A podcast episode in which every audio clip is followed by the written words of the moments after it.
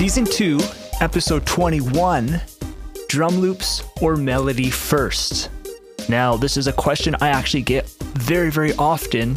Should you start with your drum loops first or should you start with the melody first when it comes to making your beat? And that's what I will be talking about in this episode. And to quickly answer it for you, though, is you can do it either way, and each way will give you a different result. And it's important actually to try it both ways so that you can learn both ways. And again, you can become a really versatile producer.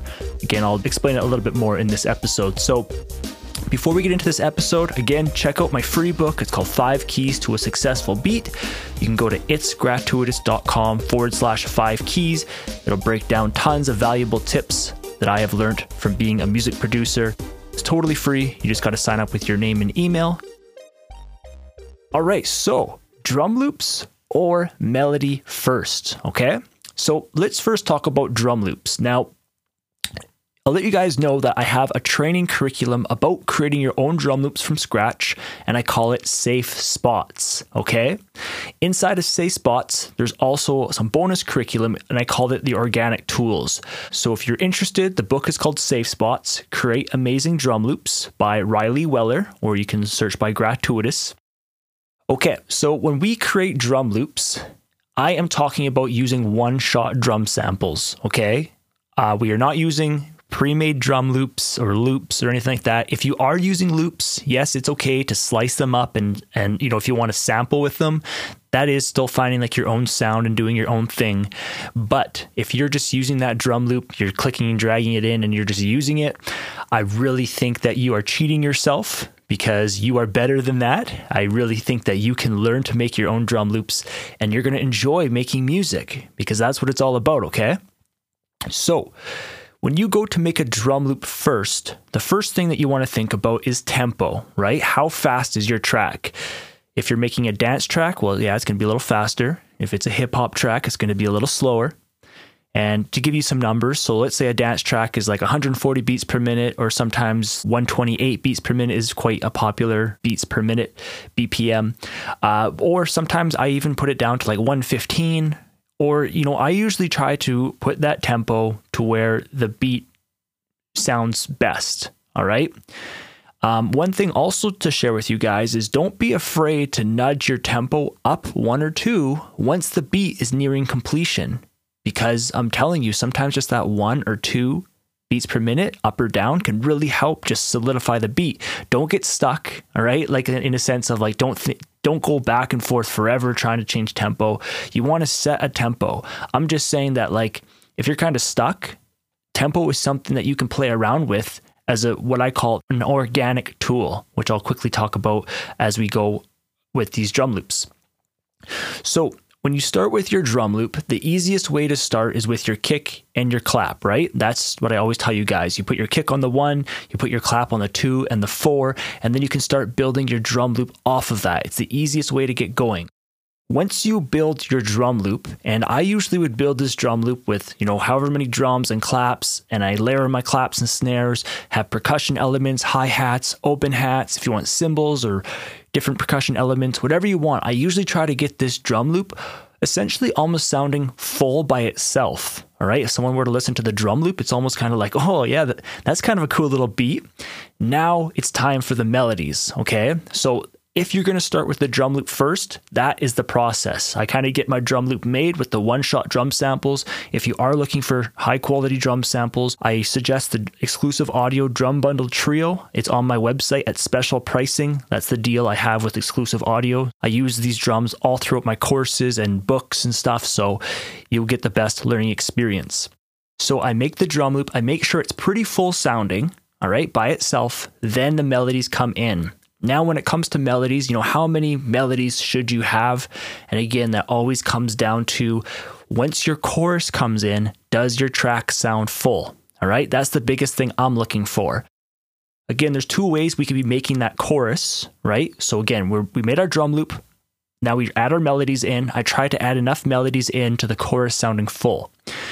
Now, again, like I said, there's two ways you can make this chorus. I don't want to go too much into it in this episode, but One way is to just keep adding instruments on top of each other so that they all complement each other, okay? That's the easiest way. And the reason I like that way the best is because when you go to arrange your song, you can just add and remove instruments, all right? You know that every single melody and essentially all the sounds are all going together because all the sounds are playing at the chorus.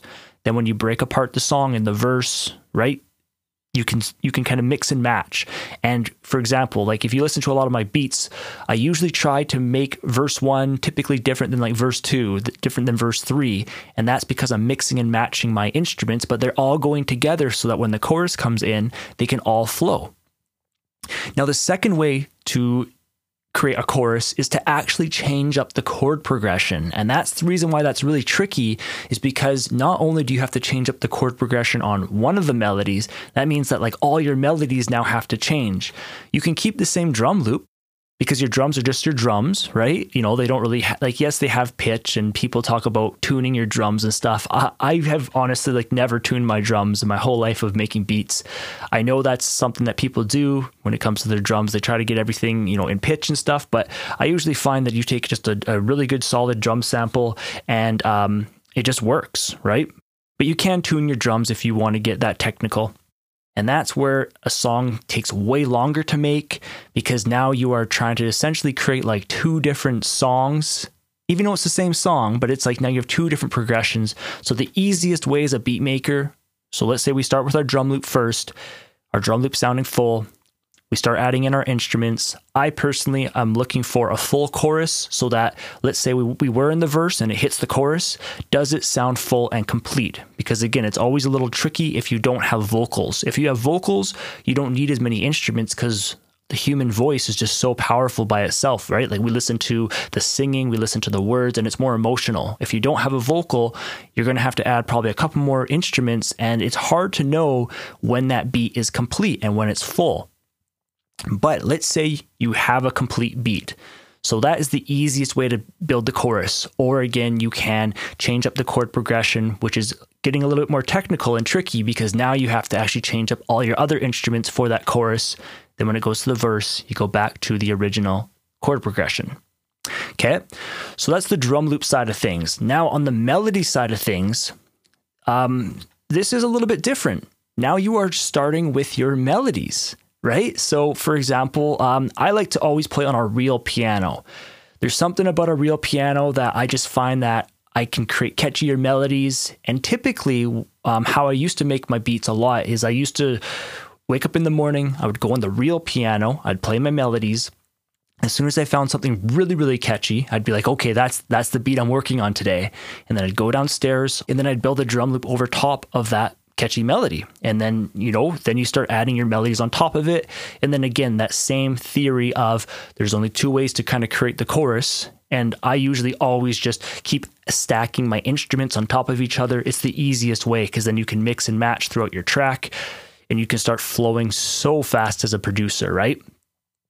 So, essentially, there is no right or wrong way, but I do suggest that you guys try to start with your drum loop first and also try to start with your melodies first. If you're always doing it the same way, mix it up, try it. Okay? Today, try with drum loops first. Tomorrow, try with melodies first. Uh, what this is going to do is, is just going to force you to learn how to make things work no matter what situation you're in. All right? It's going to make you really versatile. One last thing I will talk about is try different genres.